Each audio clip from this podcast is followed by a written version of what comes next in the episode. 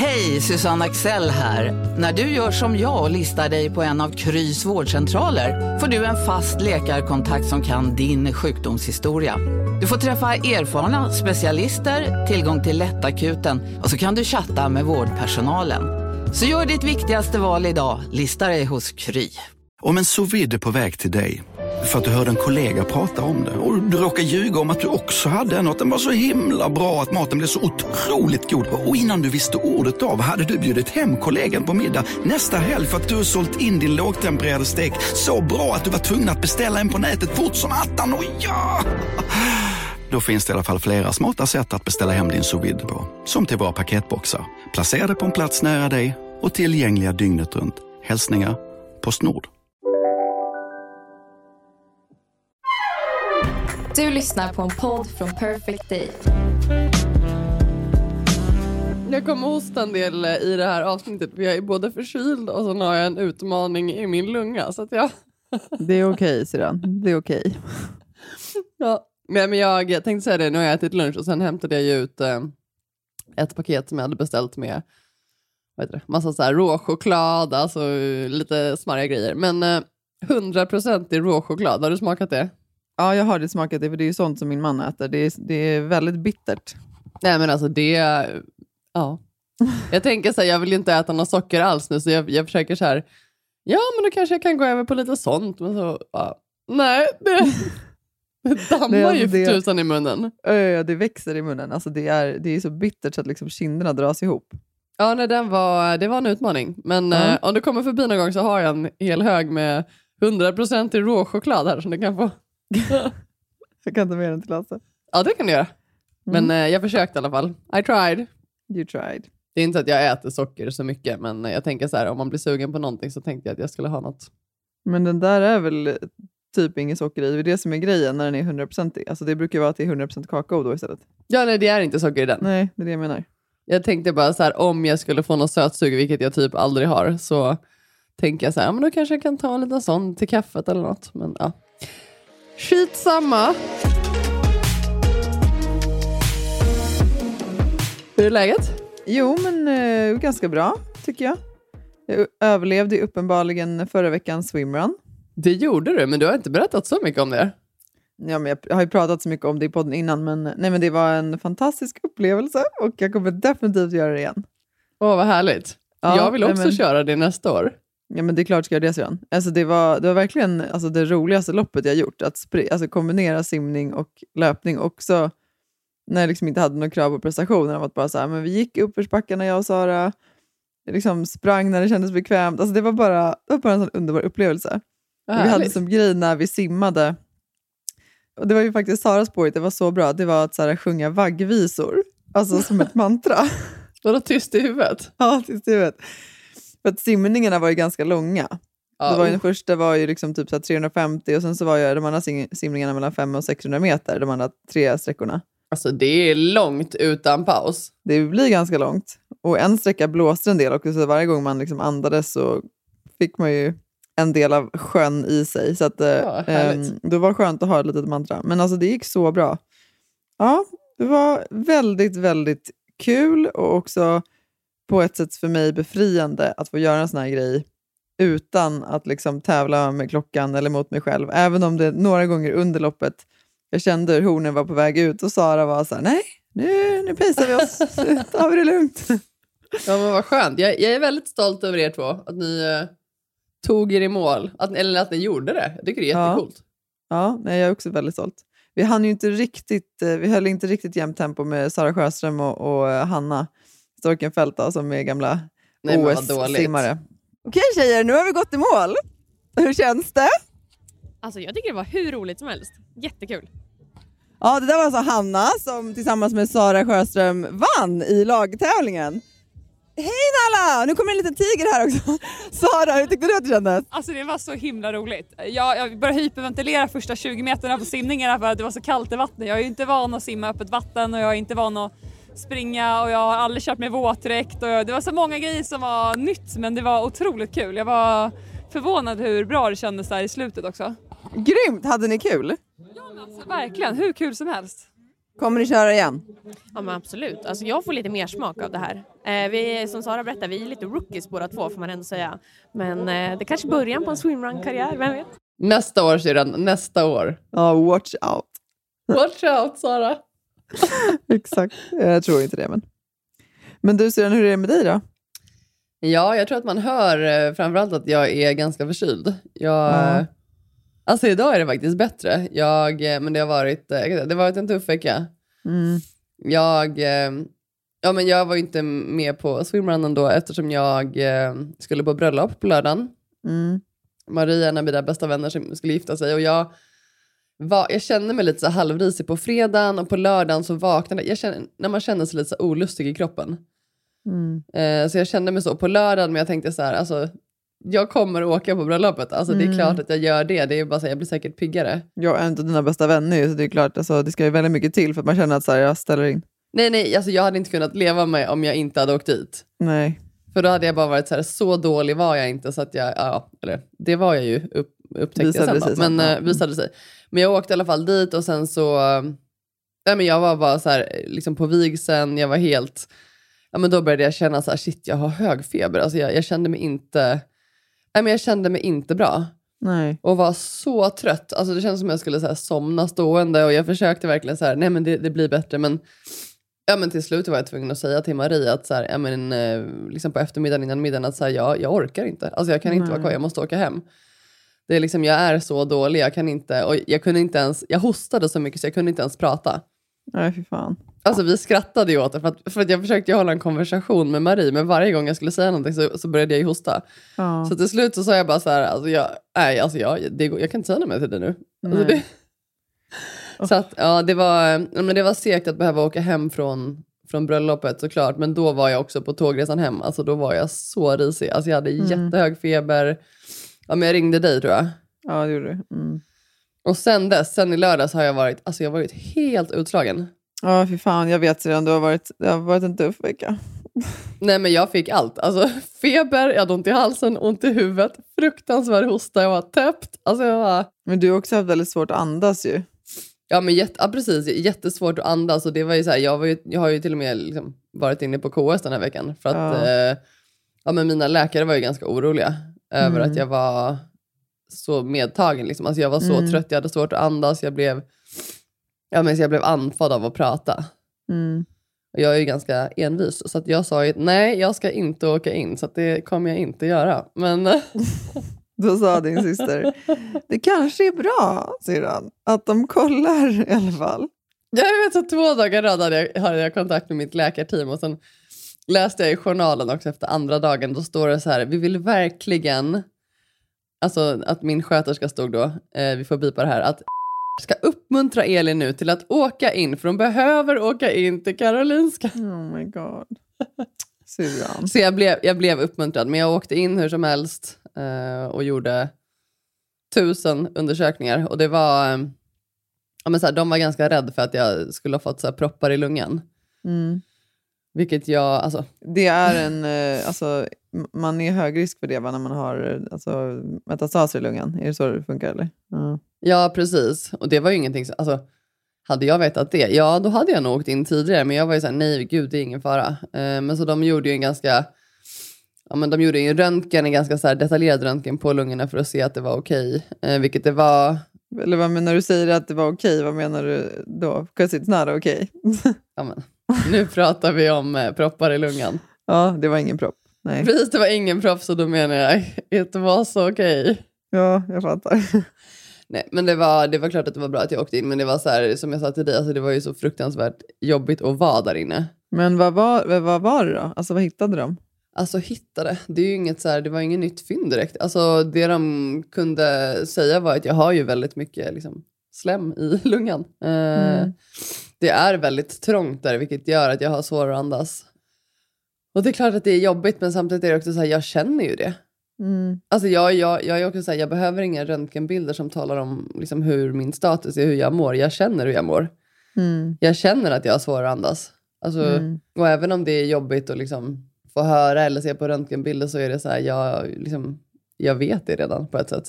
Mm. Så det är klart att det har varit jobbigt att ja, men som jag sagt till dig också nu, vi hade lite breakdown innan vi skulle podda idag när vi... Mm.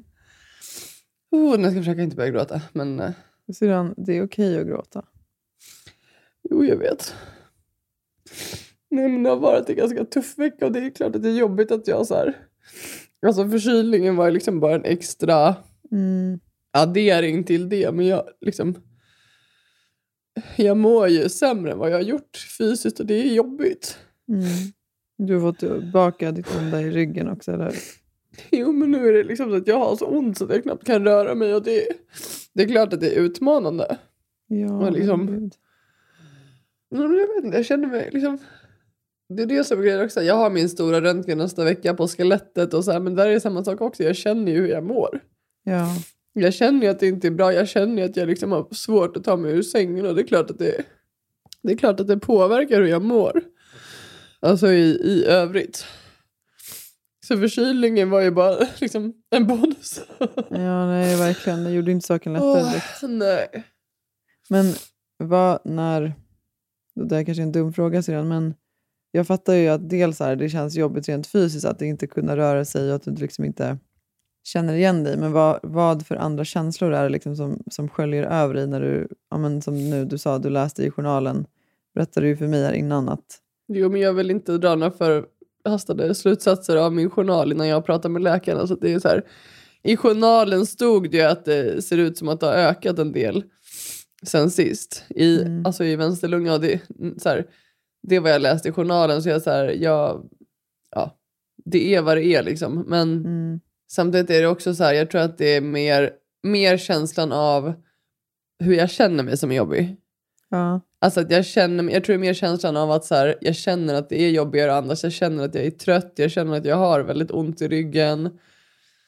Jag känner liksom att den, den delen är, ja men det, det har gått liksom ganska snabbt liksom de här veckorna att jag har känt mig sämre och det, det är tufft också. Uh, och det är klart att då hamnar man ju, även om jag inte, jag lever inte i oro på det sättet uh, som jag gjorde förut, det vet jag ju, men samtidigt är det så här, jag tror det blir mer känslan av att jag är så, återigen är bara så trött på det här att jag, jag liksom, det kommer ju förmodligen bli så att jag avslutar studien nu och, och jag menar det funkar ju inte. nej. Så jag vet inte. Det är mer det så här, ja vad gör jag nu? Alltså, Jag tänker oavsett sedan, det är ju helt okej att känna oro också. Alltså det behöver inte betyda bara för att du har hittat ett sätt att, att approchera det här och att leva med det så betyder inte det att det liksom är någonting fel med att känna nej men jag är inte orolig, jag är inte orolig så här vad, i behandlingsväg, jag vet att jag kommer, jag kommer hitta någonting. Jag är mer orolig över hur jag mår och att så här, det har gått ganska snabbt att jag med ryggen och så här, på några veckor då känner jag så här, jag är orolig över att jag kommer må ännu sämre. Ja, det kan jag vara orolig över. Det är inte att jag lever i det hela tiden. Det är mer att det är, så här, det är klart att jag tänker på det. Men ja. Jag kan liksom inte göra så mycket åt det nu. Det är mer att det är så här, ja det är väldigt, det är utmanande och den här veckan har helt klart varit, alltså. Livet har prövat mig, alltså jag har kämpat på. Jag har liksom, jag känner mig ändå stolt över mig själv att jag tagit, igenom, tagit mig igenom den här veckan med allt vad det innebar. Ja, gud, det ska du verkligen vara. Du är helt fantastisk Syrran. Jag såg hur du kämpade igår när vi åkte tåg hem också. Du, liksom, det är det som är... att Du, men du var ju på ett jobb igår och så sa du dig själv att folk hade sagt så här, men gud, hur kan du se så fräsch ut när du är förkyld? Jag tror så här, det är det som är ditt livs största utmaning någonstans också, att så här, du är så jäkla bra på att bita ihop. Jo men det hjälper mig ju någonstans också. Det är inte så, här, jag, det är inte så att jag hela tiden åh, jag biter ihop hela tiden och så här, lägger på ett smile. Det är inte så utan Nej, För men mig- i stunder gör du ju verkligen det och jag fattar att det också är en, är en styrka. Det är ju både och Syrran. Ja det är både och. Det är ju det som tänker jag någonstans också kanske har tagit dig så här långt. Men, men jag tänker att ibland så, fan, det är okej att bryta ihop och det är, det är okej. Jo jag vet men det är också så här jag, ja. Jag vet inte, jag, jag har liksom inte så mycket att känna över det. Jag känner mig mest bara trött och ledsen just nu. Alltså, Nu känner du kring att åka till Tyskland då? Alltså att du försöker göra någonting, att själv känna att du vill ta ett eget beslut kring att göra någonting nu. Jo, nej, men jag känner att så här, jag tänker, jag har ju min röntgen nästa vecka och sen har jag liksom samtal med mitt forskarteam så jag tänker så här att man får ta det då. helt enkelt. Men eh, jag känner ju absolut att det är mitt, att det är aktuellt igen. Så, som ett nästa steg. Mm. Och det blir ju så fall snart. Nej men vi får se helt enkelt. Jag är bara så här, jag orkar inte tänka så mycket på, på framåt heller. Alltså, det blir som det blir. Men eh, någon väg framåt behöver vi ju ha liksom. Ja, och jag tänker hur jobbigt den är så kommer det ju landa i att du måste själv besluta om vad du vill att den vägen ska vara. Men det behöver du inte göra idag. Men det är ju di- dit. Nej precis, men det är ju det vi behöver prata om och det är ju också så här, ja men ni också, familjen behöver ju, ni vill ju också ha, ha något nästa steg liksom. Ja, men det finns ju olika saker som inte är den traditionella läkarvården längre. För de har ju sagt att de inte har någonting. Så då tänker jag att då är det ju dags att, att börja utreda alternativ vård. Eftersom den traditionella vården inte riktigt har någonting kvar nu. Nej, så att eh, ja.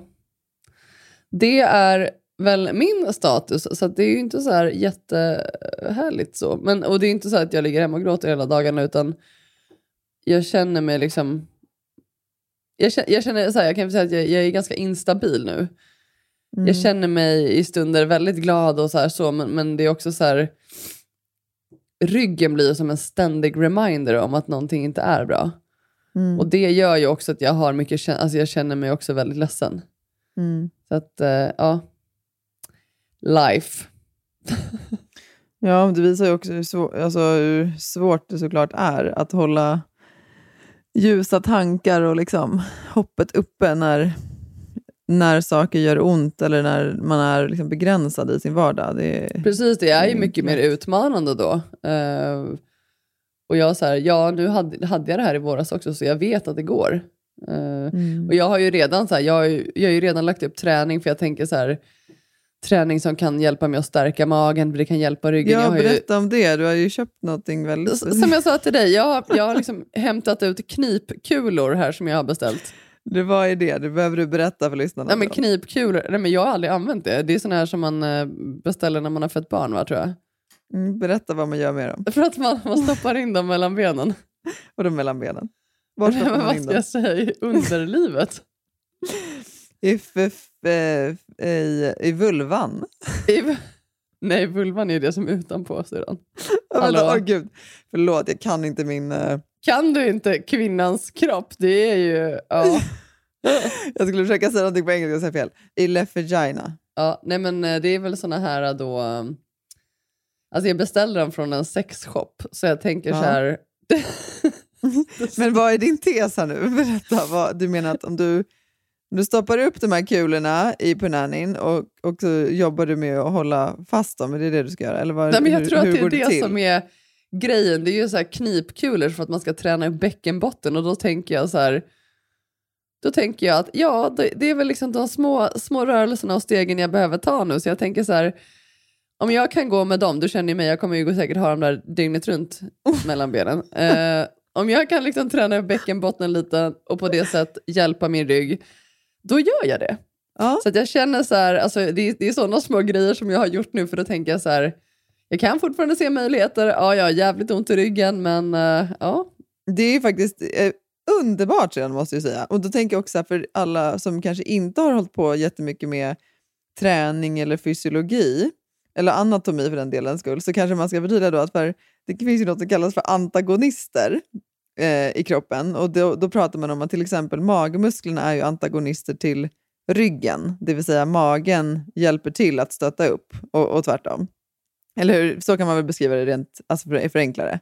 Så då betyder det att Ja, om man är alltså- svag i ryggen så vill man gärna stärka upp i magen. ja det, behöver Eller? inte hänga ihop, det behöver inte hänga ihop med det men en bra, Nej, men jag, Jag tänker säga- bara så här, varför vill du träna varför vill du träna de inre magmusklerna om du har ont i ryggen? Det är det jag vill så här, förklara. jaha, alltså så här.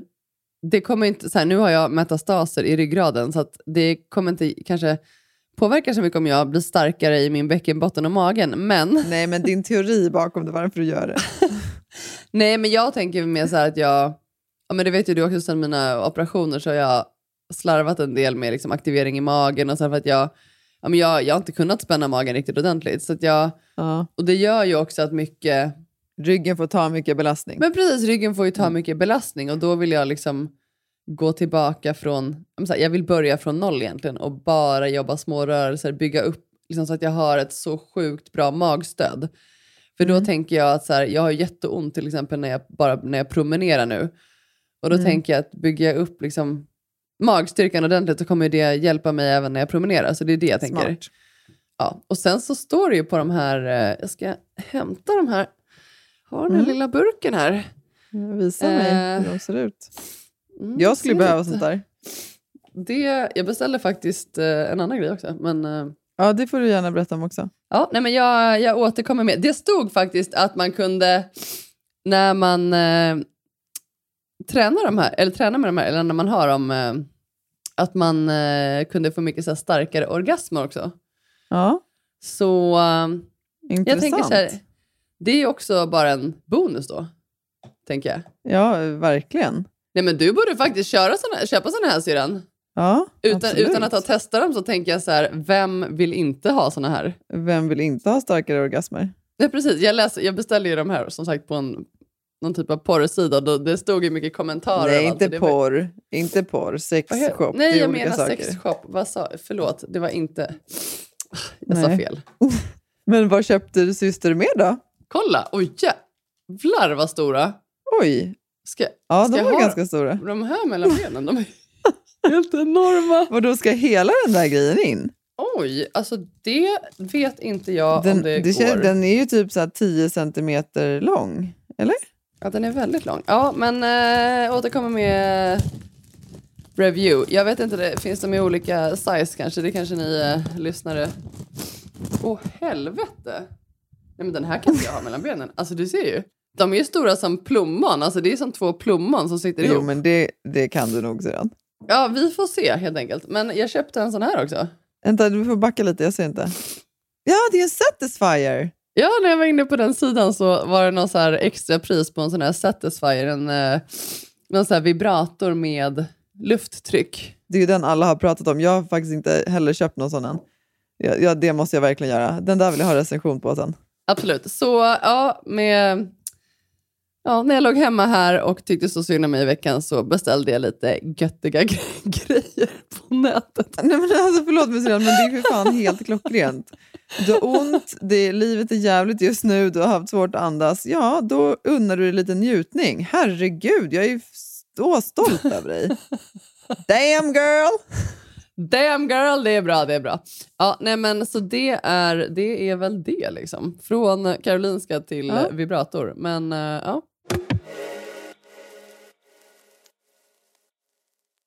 Älsklingar, den här veckan är ju Under your skin med oss igen i podden. Vi älskar ju bra produkter som är bra för oss Mhm. och våran kropp. Och Det är faktiskt så att alla Under Your Skins produkter är naturliga, veganska och ekologiska. Och det här är det bästa. Utan några onödiga kemikalier. Det vill vi inte ha. Saker som kan påverka vår kropp negativt, det vill vi bara bort. Usch, försvinn. Ja. Eller hur? Vi har ju jobbat med Under Your Skin länge och eh, vi har fått lite frågor eh, kopplat till deras produkter. Så nu tänkte vi bara lite kort idag köra lite lyssnarfrågor. Kul! Eh, en fråga vi har fått är ju hur snabbt minskar håravfallet från och med att man börjar använda eh, ja, men hair growth kit? Ja, just det. Alltså, precis, för de har ju ett eget hair growth kit. Jag använder ju den och har ju använt den nu eh, ett bra tag. Och jag var tvungen att faktiskt gå in och kolla på deras hemsida vad de skrev, för min upplevelse var ju att det, det minskade bara redan under första veckan. Det gick jättefort från att jag kunde känna skillnad när jag borstade håret på hur mycket hår som fastnade i borsten. Då har jag ju såklart också kikat och det är ju faktiskt det också som de själva rapporterar, att det ska gå så fort om det inte är så att man har någon särskild diagnos. Ja, såklart. Ja, men gud Ja, vad grymt. och, ja, ja, men, så det är en sån, sån här sak med att ja, men dels om man borstar det, då ser man ju hur mycket som kommer på borsten, men också alltså, man skulle till och med kunna typ, så väga håret bara för att se ja. skillnad. Jag märker jättestor skillnad. Okej, eh, vi vi har ta- någon till lyssnarfråga, ja, men, eller hur? ja, men exakt. Eh, har du någon? Det här är en fråga som jag tycker är skitbra. Det är så här, kan man kombinera hair growth serum med detox shampoo och balsam? man kan såklart kombinera så som man önskar. Men om man vill ha bäst effekt eh, vad gäller liksom håravfallet eh, och hair growth, så ska man såklart använda hair growth-kittet hela vägen. All the way. Mm. Det är ju sammansatt för att få bäst effekt, om man säger så. Vi har en kod, kära ni, lyssna nu, spetsa öronen. Eh, med koden SHOES20, eh, då får man alltså 20% eh, rabatt på andreaskin.se. Och det här erbjudandet gäller till och med 12 maj. Så in och fynda och se ert svall växa. Oj, oj, oj. Sommarsvallet. Ja, sommarsvallet. Tusen tack Under Your Skin. Nej men, eh, för att återkoppla till eh, min status så. Det blir som det blir. Vi tar ett steg i taget. Uppdatering Mm. nästa vecka när jag har röntgen. Då, då vet vi mer hur det på pappret ser ut. Helt enkelt. Kommer du få svar redan alltså, samma vecka tror du? Nej, det får jag inte. Alltså, jag är ju jätteihärdig och eh, ligger på hela tiden efter jag har fått, haft min röntgen. Men det brukar alltid ta, jag har alltid röntgen på onsdagar. Och jag brukar alltid få beskedet på måndagar. Men eh, jag, är, Jaha, jag skriver okej. till dem absolut både torsdag och fredag veckan innan ändå. Varje gång. Så att, Åh, det måste ändå vara jobbigt att bara vänta på det där, alltså när man bara vill ha ett svar. nej, alltså, det är inte lika jobbigt nu, så det vet du ju. För det är så här, Ja, jag vet att du har vant dig. nej, men det är också så här, jag känner hur jag mår. Ja. Jag behöver inte ha ett, ett röntgen. För det jag pratat mycket med min läkare om att han har så här, för han, vi har pratat också om att han vill inte heller att jag ska vara så bunden till mina röntgensvar. Nej. Att det är så här, ja men som det var i början, att, att de sa så här, det här ser inte bra ut på röntgen, det har spridit sig. Och då kände jag direkt så här, oj jag är mycket sämre, oj då, det, då måste jag må mycket sämre nu. Ja, just det. Eller så här, ja det visar jättebra, så bara, ah men gud jag kanske mår jättebra förresten. Alltså, så att jag, jag, är Ja. så här, jag, jag har kommit ifrån det för det är så farligt att så här, bli helt bunden till vad röntgen säger. Ja. Även om det är svårt. ja, jag förstår det. Ja, ja, precis. Även fast det måste vara jättesvårt. Ja, men nog pratat om det, det var skönt att få gråta lite. Även om jag gråter ganska mycket den här veckan. Det var Skönt att få gråta lite. Tillsammans med er lyssnare också. Ja. Och ni är ju alltid så himla fina när Elin delar med sig om liksom, status och känslor. Och... Och det var så himla, det har varit så fint också för varje gång jag är på KS så träffar jag ju alltid någon av er som lyssnar eller följer och det är alltid väldigt mycket kärlek och, och det är så här, Men hade inte du ett jättefint möte nu i veckan? jo. Nej men jag hade, då hade jag, jag var ju så risig när jag var där så att jag kände mig verkligen så här, sorry er som kom fram om jag inte var så jätteglad. Nej, jag ska, man behöver inte be om ursäkt det för det. där, förlåt mig, men syrran, det där är också lite typiskt att man känner att man måste ta ansvar. Alltså bara för att liksom, du är en publik person, att du måste ta ansvar liksom, för stämningen för andra. Det tycker jag så här, Nej jag vet, jag vet, och det är någonting jag jobbar mycket med men det är svårt, det som jag berättade för dig, alltså jag fick inte de ville inte att jag skulle gå själv, de körde mig på en sjukhussäng genom korridoren och, liksom, och då kom det fram folk och jag kände bara så här, jag kände mig, jag tror att det är svårt för mig, det känns inte som jag, förstår du vad jag menar? Ja, jag förstår det. Att, det, att jag känner så här, det var jätte, det var jobbigt. Alltså jag, jag hade nästan så här panik, jag ville bara ställa mig upp och gå själv, även om jag var väldigt risig. Ja. Alltså jag kände så här, jag vill inte ligga Ja. här, att folk kommer fram till mig och Nej, det, var, det är svårt. Och också så här när jag var så, så dålig som jag var i veckan när jag var där, att jag, nej, det är klart att jag inte orkar stå och se glad ut. För jag Nej. känner mig som skit. Men Mm. det är svårt att så här, inte dra på den masken. Men jag tror att folk fattar. Alltså jag tror inte liksom att det finns någon egentligen förväntan kring att man måste bete sig Självklart gör det ju inte det, det sitter ju bara hos mig. Ja, exakt. Ja, men ja, nej, men jag hade ett jättefint möte, det var när jag faktiskt skulle åka hem. Jag, eh, ja, men jag, skulle, jag skulle ta färdtjänst hem och sen så, hade jag, så satt jag nere i eh, garaget och, och väntade på den. Alltså jag satt typ med pyjamas, jag hade mössa, alltså jag satt verkligen och bara... Eh, ja, men så, så kom det en kille och, eh, i, i våran ålder, eller man får säga man då. Eh, vi är inte så, vi är inga flickor längre.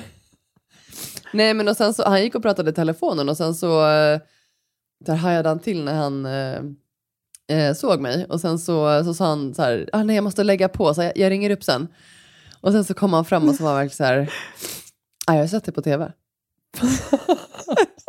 jag bara, jaha, ja nej men du är ju, du är ju känd. Ja. Oj, nej men jag, ja, sett det på tv. alltså jag bara, Vad sa du då? Ja, alltså det kan du ha gjort. Där jag, bara, Nej, men jag sa det bara, ja, alltså, jag skulle inte säga att jag är så känd, men du har nog sett mig på tv för jag har varit med. Ja. Så det var så himla kul, då skrattade vi lite åt det. Och sen så, det som var så himla fint var att han, eh, hans pappa låg faktiskt inne på, på samma avdelning som jag var på. Eh, och det är en avdelning för väldigt svårt sjuka cancerpatienter som, Ja. Ja. Inte har så långt kvar. Nej. som inte har så långt kvar. Precis. Och han, eh, han sa det att, eh, att jag, ja, men, så, jag verkligen hade inspirerat hela familjen och hans pappa var liksom väldigt dålig. Eh, så. Eh, men att vad han fint. fick väldigt mycket glädje i ja, men det som jag så här, gav. Och det var också på ett sätt, nej men jag kände mig bara så här mitt i liksom all kaos och, och jag, jag grät mycket när jag var där och det var mycket känslor så kände jag bara en Mm. sån värme i det på något sätt. Alltså det var Ja. så, jag, jag, jag kom tillbaka liksom till all den här kärleken och bara, men också lite styrkan i mig själv faktiskt. Att jag bara så här, Mm. det var så fint att få, ja, men det var jättehärligt att få höra det. Så vi stod och pratade faktiskt en liten stund och sen så ringde han tillbaks Vad till sin kompis. Ja men det var jättehärligt. Så jag tror inte att han lyssnar på podden. Men eh, däremot så, Om man gör gör det. det. Tack kära du för att du lyfte syrrans humör. ja nej men verkligen det gjorde mig liksom väldigt glad för att jag, ja, men jag tror också så här, tanken på att jag kan hjälpa andra som Ja. också går igenom den här utmaningen, det är liksom det finaste gåvan. Ja, och det måste ju också någonstans stärka dig tänker jag. Ja, och det, det stärker verkligen mig också. Jag, och, och så här, nej men jag, jag känner också att det är så här, det är liksom min motivation och drivkraft till att också fortsätta göra det. Mm. Att bara, ja nej, det, det var en fin stund. Åh, vad fint Ran. Jag eh, hade ju en, eh, också en liten kändishändelse här eh, för en vecka sedan. Oj! Ja, Alltså någon som var Eh. mer känd än mig menar du? nej absolut inte. inte Det är ju nej, omöjligt. Det är omöjligt. Omöjligt. Nej, men jag var ute och hjälpte Lasse med att eh, så här, snitsla banan. Han skulle ju så här, Ja. sätta upp markeringar på swimrun-banan inför tävlingen. Och det måste jag by the way, en avstickare innan jag kommer in på det här, var att alltså, herregud vad stolt jag kände mig över min man. Alltså det Ja. arrangemanget som han gjorde. Nej, men alltså helt fantastiskt. Det är så här, på, på ett sätt blir jag lite så här, gud, att jag, jag vill inte säga att jag är förvånad, för jag vet hur fantastisk min man är. Men nivån av liksom, professionalitet och hur allt hängde ihop, och, alltså det var så bra. Alltså, jag kände mig ju Åh. lite småkåt, måste jag ju säga att jag blev när han stod där i, i målfållan och kommenterade när jag och Sara kom springandes över mållinjen. Men det var inte det jag skulle säga. Det jag skulle säga var i alla fall att då i alla fall när vi var ute och snitslade banan så kommer det fram en, eh, en kvinna eh, till mig. Och så, alltså hon var ute i skogen med sin hund och så bara mötte hon liksom mig Lasse, för det här var liksom en skogsstig. Och så kommer hon fram och säger så här, "Men, är det dig jag följer? På Instagram. Jag, jag antar att hon menade Instagram, fast det framgick inte. Och jag, först var jag så här, jag förstod inte riktigt, jag sa "F- för, förlåt, förlåt, vad sa du? Så här, sa jag då. Men är, det, är det dig jag följer? Och så sa jag, ja, ja, ja, ja, det kanske det är, jag vet inte. Så jag. Hon bara, jo, jo men det är nog det. Hej då. Jag bara, ah, men hej då. Är inte det lite typiskt våra föräldrars generation? Jo, det är ju verkligen det. Att så här, det, det, det är så fint ändå. Så här, dels att hon kände så här, men gud, jag vill verkligen säga till dig, jag troligtvis följer, men att också så här, tänka att, att jag vet om hon följer mig. Alltså, Precis, du har koll på vilka som följer dig. Ja, men, men jag tyckte det var, och det hade man ju såklart i början när man hade sina nära vänner, men, men så fort det kommer över liksom några hundra så är det ganska svårt att ha koll på alla. Du menar Men, att alla eh, som följer dig är inte dina nära vänner? Nej. ja, nej, men jag tyckte det bara var väldigt, väldigt gulligt. Ehm, Ja. Så att så. Mm. Celebrity! Ja men alltså, ja gud, det är ju, det är ju mycket nu alltså. Ja, det är så jobbigt. Alltså, till och med liksom, i skogen på Kungs i Kungsängen kan du inte liksom, vara en anonym person. Nej, alltså snälla. Liksom, du, du kanske bara vill ha lite privacy. Exakt, jag kanske bara vill ha lite lugn och ro. Alltså, Låt varför tror folk att jag har flyttat leva. ut? Ja, låt en kvinna få leva. Varför har jag flyttat ut i skogen tror ni? Alltså det är ju för att det är så många som är efter mig. Nej jag skojar. No one cares. Det där kan du leva på länge. Du bara yes! Någon kände Det, igen mig. det kan ju lika gärna varit så att de trodde att jag var du. Ja, who knows? Säg vad du tänker. Vad jag tänker. Nej. Jag såg att du, det var för att säga, ja det var nog så. Jag tänker faktiskt, alltså, det är det som är så skevt med Instagram, även om det är snart 200 000 som följer mig. Jag Alltså jag, jag tänker inte att folk ska känna igen mig. Alltså jag tänker inte så här, ja folk borde känna, nej jag tänker inte det. Nej, så tänker absolut inte jag heller. Jag har inte närheten av lika många följare som dig, men jag tänker absolut inte så. Alltså, jag menar, sen är det också så här, i Sverige, det är lite annat typ av... Även liksom våra största, mest offentliga personer är liksom inte... Det är liksom, alltså folk är inte folk är svenskar. Det är liksom inget, inget släptåg även efter de, de största, mest offentliga personerna. Alltså, folk beter sig inte riktigt så. Nej, alltså det är ju inte det. Jag tror att det är så här, och jag tror att också för att du och jag är ganska obrydda kring offentliga personer. Alltså jag kan så här, om jag ser någon som jag känner igen, då är jag så här, ja, där var hon eller han. Eller så här, jag vet inte. Ja, jag, nej, jag, jag skulle tycka det kändes som en halvjobbig grej om det skulle bli att det var- vart någon sak med att folk var så här, åh gud, där går, där går du, eller där går du.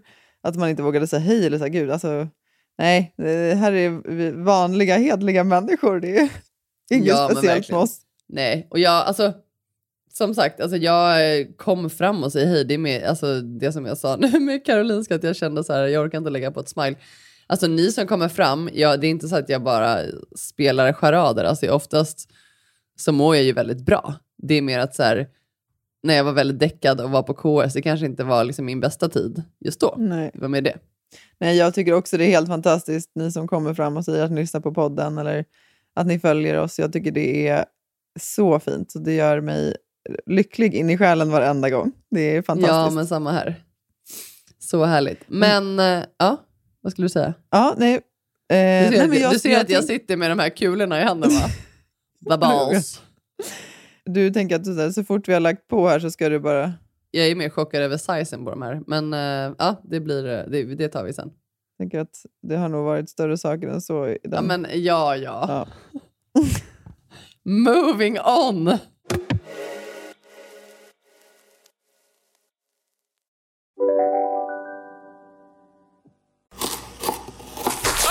Dåliga vibrationer är att skära av sig tummen i köket.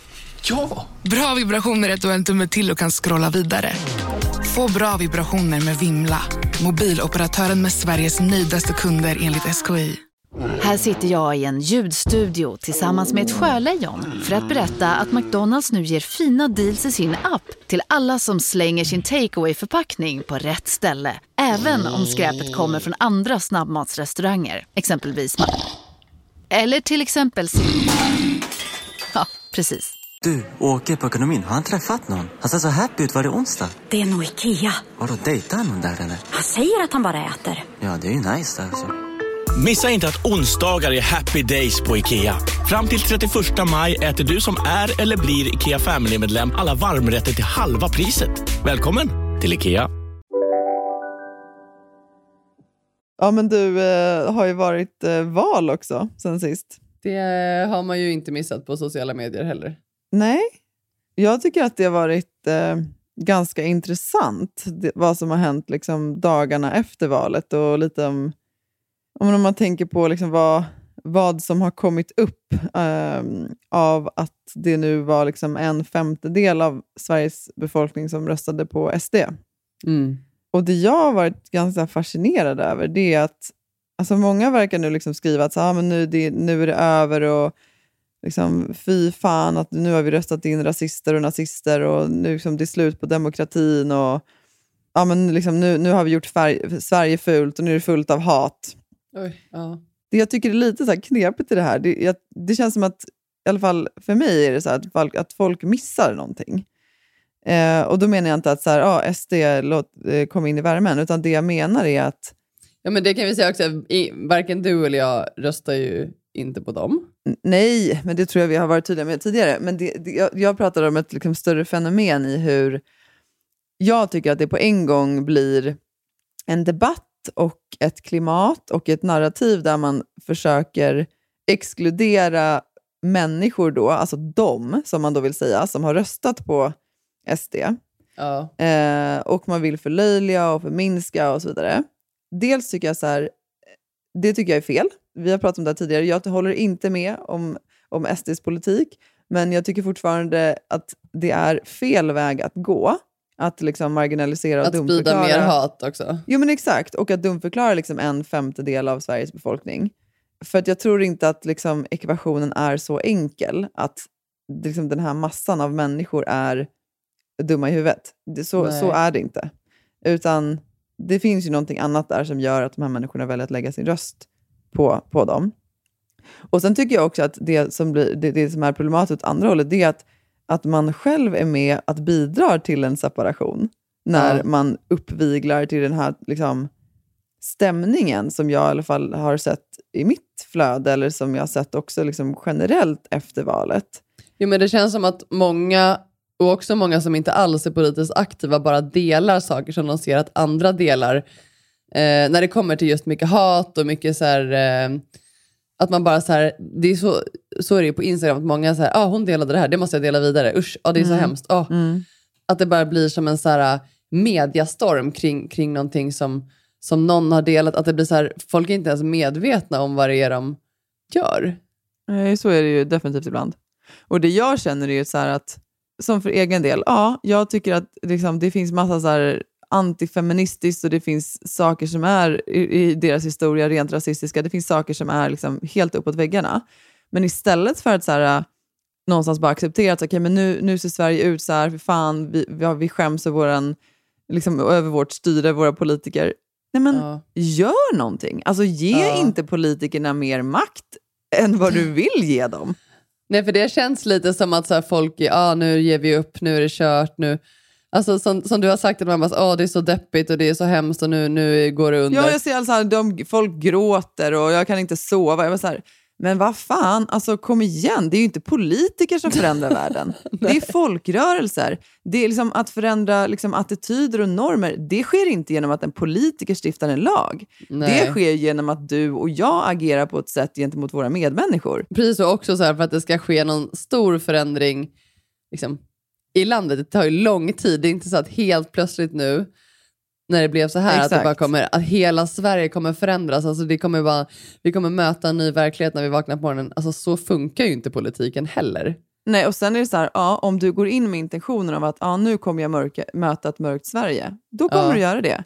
Men om Precis. du istället så här, men lägg den här energin på att ännu tydligare manifestera och leva det, Precis vad man själv kan göra. Exakt, det, det, samhället som du vill se. Alltså till exempel starta en grupp, gå, alltså, gå till skolor och föreläs, starta ungdomsaktiviteter. I- Ska, gör initiativ för att själv då lyfta frågor som du tycker är viktiga. Höj din röst. Välkomna oliktänkande. Ta en diskussion. Alltså, för, för det kan jag också ibland känna att så, här, men det är så lätt att bara, man bara man delar någonting eller man skänker lite pengar till en organisation och så tänker man så här, men nu, nu har jag gjort mitt. Ja. Men vill man ha en riktig förändring, ja, men, sitt inte på rumpan och vänta på att politikerna ska driva den agendan då. Gör det själv. Gå ihop med likasinnade och driv förändring. Ja, och det är också så här, ja det är lättare sagt än gjort för det är klart att så här, ja vi röstar ju på politikerna och det är de som styr vårt land. Men samtidigt är det också så här, det som jag tänker att du också vill komma till är att så här, se möjligheter nu när det är så här. Nu är ju verkligheten så här. Istället för att bara hata på allt och det är så hemskt och det är negativt och det är mycket sorg, gör någonting. Alltså se, det, liksom, se möjligheterna och så här, försök, ja, men som du säger också, se vad, men vad kan man förändra då på individnivå? Ja, och jag tänker också så här, äh, ibland tänker jag att det är lite slött att säga att ah, men det är lättare sagt än gjort. Ja, det är klart att det kräver mycket att driva förändring i ett samhälle. Men om man tittar på, om man tittar på metoo-rörelsen, alltså titta på alla saker som har, som har liksom lett till större skiftningar i samhället. Det är väldigt sällan politiker som har drivit det. Titta Ja. på Greta Thunberg. Alltså, det jag menar är bara att så här, det går att göra så, så mycket om man lägger manken till och om man, Ja. och, och om man går samman och driver en viss typ av agenda och liksom verkar för demokrati och frihet. Ja. Men liksom vänta inte på att, att politikerna ska fatta det. Det tycker jag känns väldigt onödigt. Utan gör någonting. Det finns ju mycket som helst att engagera sig i. Och Sen tänker jag också att så här, en, en annan utmaning det är att nu på riktigt också då visa att man själv lever som man lär. Alltså att Mm. inte exkludera, stänga ute, göra Precis. vi och dem. Att inte döma, att försöka att inte döma. Att inte döma människan, ja precis. Precis, att inte döma människan. Även fast vi tycker att så här, du har lagt din röst på fel parti. Men döm inte människan. Försök att istället liksom, möta med kärlek. Det som du Ja, och det är om. ju inte lätt. Alltså det är också så här... Det är skitsvårt. För, Men för, jag bara, för, för min del också, jag är så här, ah, gud, de röstade på SD, hur kan de? Men jag är så här, jag vill inte lägga någon värdering i, så här, ja, oavsett om det var min, jag har ingen aning, min granne som röstade, det är inte så att jag inte kommer hälsa på honom i hissen, utan då är det så här, då försöker jag ändå säga, ja, det är hans åsikt, men det förändrar inte vår relation. Nej, och det jag tänker också är så viktigt att tänka på det här, det är så här, jag vill i alla fall tro att de allra flesta människorna är goda. Ja. Så jag tror ju inte att en femtedel av Sveriges befolkning helt plötsligt har gått och blivit onda och därför röstat på Nej. SD. Utan jag tror att så här, de människorna har ställt vissa intressen mot varandra och landat i att de tycker att något är viktigare än det andra. De har också vissa hjärtefrågor som de brinner för, som de kanske tycker eller felaktigt tror är det som är- liksom är viktigast, eller hur man nu ska se det. Och jag tror att det handlar mycket om att så här, ha en respekt för att olika människor tycker att olika saker är olika viktiga, Ja. mot bakgrund av att man kommer från olika ställen i livet. Ja. Och Det tror jag också är viktigt att komma ihåg. Jag, jag tycker att det är viktigt att här, gå tillbaka till en själv och tänka på så här, men hur lever jag för att bidra på daglig basis till ett mer demokratiskt och snällt och varmt samhälle. Ja. Alltså hur, hur hjälper jag till med integration? Hur hjälper jag till Ja. med inkludering? Vem bjuder jag hem på middag? Alltså Precis. vilka barn låter jag mina egna barn leka med? Alltså, men det, fanns ju, det finns en journalist, jag tror att jag, del, jag del, här delade jag på Instagram, jag delade det till dig också sedan. Jag tänkte bara, jag, vill bara läsa upp det. Och det är en journalist från Vad vi vet, eller förlåt, till chef, chefredaktören heter Per Granqvist. Och han skrev ett inlägg på Instagram som jag tyckte var så talande. Och jag, jag, jag ska läsa upp det här. Så här, så här skriver han. Dagen efter i rubriken. Jag förstår att en del är ledsna över den preliminära mandatfördelningen och jag förstår att andra känner lycka över samma resultat. Vid ett så här jämnt val är det oundvikligt att nästan hälften känner sig som förlorare medan drygt hälften känner sig som vinnare. Vilket resultat som än fastställs när alla röster räknats igenom på onsdag är det majoriteten som avgjort detta och det bör vi alla ha respekt för. Samtidigt är jag ödmjuk inför det faktum att om man är som jag så betyder inte ett maktskifte särskilt mycket och att oron för vad som komma skall är bara mycket större hos någon som inte delar mitt ursprung, mitt kön eller min hudfärg. Likväl vill jag uppmana alla att minnas att en röst på ett parti inte är en personlighetsbeskrivning. Din granne, far eller kollega är inte naiv som röstade på det ena eller ond som röstade på det andra. Jag lärde mig tidigt att alla som röstar på ett parti gör det för att det framstår som det självklara, mest logiska valet för just dem. Vill man förstå varför någon kunnat rösta på parti X eller Y måste man alltså anstränga sig för att försöka förstå från vilken utgångspunkt deras partival är logiskt. Vad säger det om hur de ser på samhället och vilka hjärtefrågor som de har? Vilka intressen ställer de mot varandra? Om man klarar uppringa förmågan att lyssna utan att döma lär man sig mer. Lätt är det inte och kanske behöver det gå en tid, men kanske är det nödvändigt. Du har antagligen flera grannar som röstat på SD och minst någon i bekantskapskretsen valde sannolikt V. Ett helt gäng valde S, lite färre M, men de är ändå ganska många. C tilltalade en del, nästan lika många valde MP, KD och L. Ganska många valde dessutom olika partier på olika nivåer. Att säga upp kontakten med de som röstat på andra partier är praktiskt omöjligt eftersom du inte vet vad alla röstar på. Att baktala de som röstat på ett visst block gör ingen glad. Att hävda att någon annan röstat fel är bara otrevligt.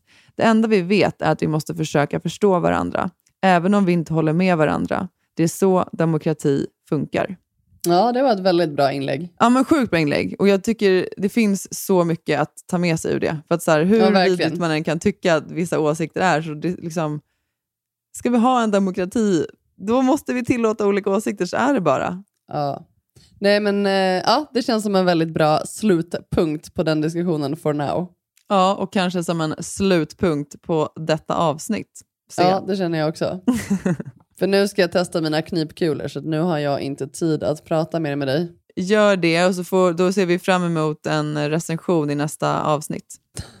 Jag gör det alltså bara för att träna upp magen. Hallå? Ja, ja, ja, ja obviously. Men eh, du måste ju Obviously. också recensera Satisfying. Ja, Jag älskar dig, min syster. älskar dig. Njut. Puss puss. älskar dig, puss.